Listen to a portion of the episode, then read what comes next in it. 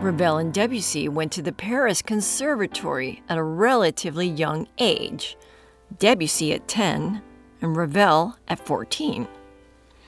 Ironically, neither of these young musicians were well regarded at the conservatory, and yet both are now considered two of the greatest French composers.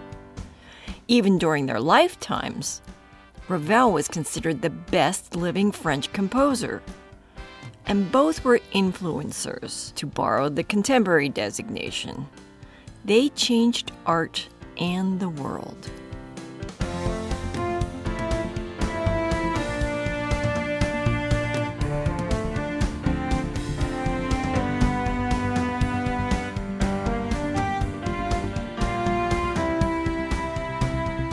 Welcome back to Accelerando. I'm Paula Tuttle, and this week we're talking about a movement in music, art, and literature called symbolism.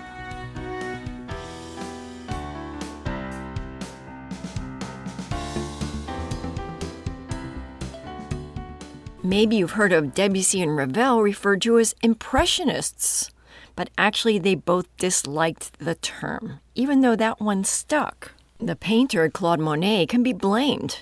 It was an impulsive title he gave to one of his paintings of the Le Havre Port. In 1874, to be exact, he was talking to a critic named Louis Leroy, and Leroy asked Monet to provide a name for the catalog he was publishing. And Monet said, Put impression.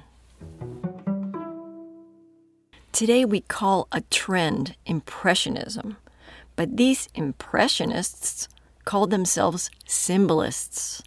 They were writers, painters, and composers. They were all trying to harness the forces of creativity, and in the process, they abandoned traditional structures. No wonder the Paris Conservatory disapproved of Debussy and Ravel. Maybe the invention of the phonograph and the photograph play a part in this artistic trend. Both the camera and record player, they catch a single moment. The camera was invented in 1816 by another Frenchman named Joseph Niépce. Up until then, portraits were a way to memorialize people, and in paintings, to memorialize events. So making a portrait that looked exactly like a person was no longer necessary. If a camera could do it, why paint it? Then the phonograph was invented in 1877, just two years after Ravel was born. And Debussy was 12 years old when it was invented.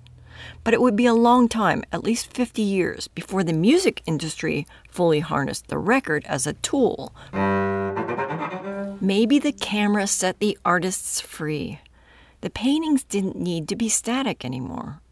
Monet tried to make the paintings come to life. Less like a picture, more like a movie. There was a bookshop in Paris called L'Art Indépendant, the independent art, where the symbolists congregated. The poet Stéphane Mallarmé hung out there, as did Debussy. Mallarmé wrote a poem called The Afternoon of a Faun, which Debussy used in his famed tone poem.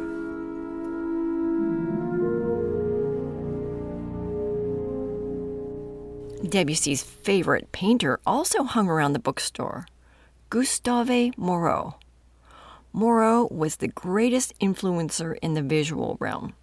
He did a lot of history paintings, allegorical scenes that were biblical and otherwise, but he brought a sense of movement and an air of mystery that was new and inspiring to a style that we saw in painting for centuries.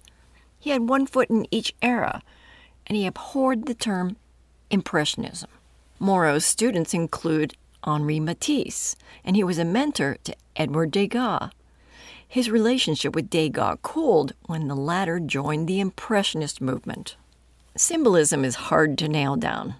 Many of the Impressionist artists we know by name regarded themselves as symbolists and didn't like or want to be called Impressionists. Symbolism represents a search for artistic language liberated from the formal techniques and liberated is a key verb here. So the term alchemy turns up a lot, turning base metals into precious ones. Symbolists like to think of themselves converting everyday sounds or visions into something glorious and sensual. Intensely aware of mystery, as the poet Baudelaire described it, he also termed the idea of modernity. One of the notable works by Baudelaire was his translations of Edgar Allan Poe into French. And the symbolists, they all loved Edgar Allan Poe. They loved his mysteries, and mystery was one of the main components of symbolism. So imagine the alchemist turning iron into gold. That's essentially how the symbolists regarded their art mysterious, hidden correspondences, dream states. Sounds ring out of text, as in music. Colors speak. Perfumes tell a story. You get the picture. It's a great crossover of all the senses. And in the eyes of the symbolists, Debussy was regarded as a musical hero. Like the mythical alchemists, he turned iron into gold. Debussy sought to convert musical sounds into agents of transcendence. The idea that certain tones intermingled like a myriad of fragrances was also found in early French music, the music of Couperin and Rameau. So we see Liszt, Ravel, and Debussy drawing upon those two French Baroque composers.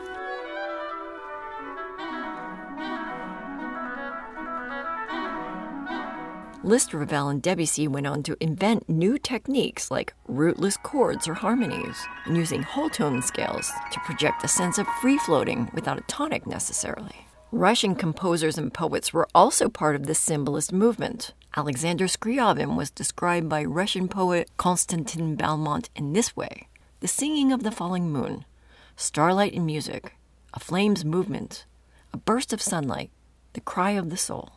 Scriabin was a mystic, and he thought in terms of a color wheel. C was red, E was blue, etc. At the time of his death, he was working on a piece called Mysterium, a multimedia work that was to include fanciful notions like bells suspended from clouds, and he believed that the premiere performance would actually usher in the Messianic age. Maybe he was a bit of a nut, but his Prometheus chord, or sometimes just called the mystic chord, is studied by music students and is popular with jazz musicians. The Prometheus chord is a six note chord. If rooted on C, you have F sharp, B flat, E, A, and D. And it can be spelled in different ways, but you generally are using a whole tone scale.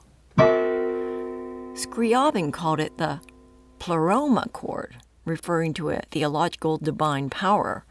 But the term Prometheus was the one that stuck. It was termed by a Russian music theorist after Scriabin's use of it in Prometheus, the Poem of Fire.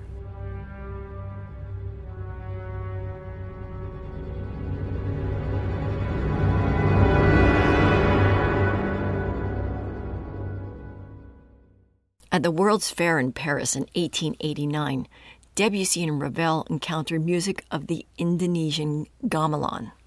And these were mallet instruments like xylophones and other percussive instruments predominantly, but it also used bamboo flutes and a few stringed instruments. Basically, it bolstered their interest in writing music with little or no harmonic direction. Debussy liked to refer to the gamelan music, saying it neutralized the gravitational pull found in Western music. He was referring to the dominant to tonic, the five going to the one, and all the other harmonic forces. He called them vain ghosts. He particularly liked the musical fog that the instruments made some of the bells were slightly out of tune, and that was all part of the plan. Indistinct pitches blurring the landscape, just like an impressionist painting. The pentatonic scale was another facet absorbed by the gamelan music. At this time emerged a group of painters. They billed themselves as the Impressionist and Synthesis Group, and they were actually banned from the World's Fair. So during the summer of 1889, Paul Gauguin and his colleagues exhibited their works at Volpini's Café des Arts on the Champ de Mars. That 1889 fair was one of the greatest melting pots of world music and culture. It's also where Thomas Edison displayed his new phonograph. Also, Marie Antoinette's piano, The Eiffel Tower was brand new, one of the entranceways to the fair.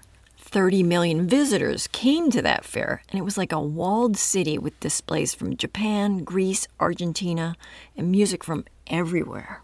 The fascination of multicultural otherness saturated the atmosphere, although even Paris wasn't quite ready for the belly dancers of Egypt. Some embraced the expressive voluptuousness, others were morally alarmed. Controversies brewed at every level of the fair, but our heroes, Ravel and Debussy, they were in heaven. Some of the Japanese gamelan musicians, they stayed on in Paris after the fair was over. And music was never to be the same. We see the influence of the gamelan in Debussy's 10th Prelude for Piano.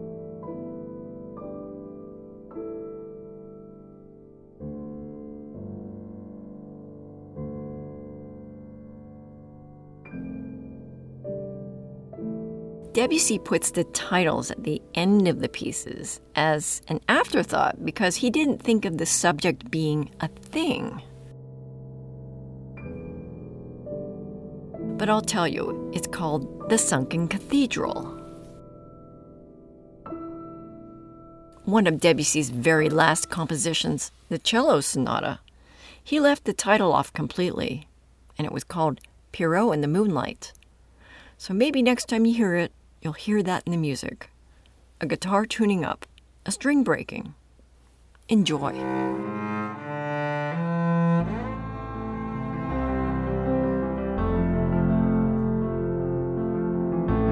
When it comes to innovation in music, Debussy and his cohorts were happy to fly in the face of tradition, even if it meant they were disdained by their schools and their teachers.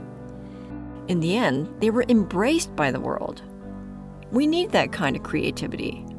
It gives us all inspiration. Their music led to all kinds of new ideas, and ideas are the currency of our time.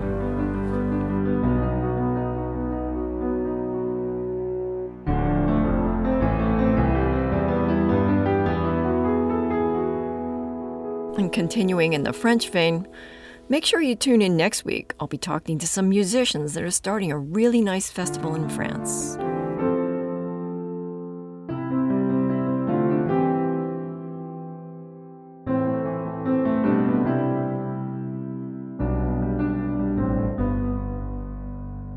Keep supporting live music. Have a great week, and I'll see you next time.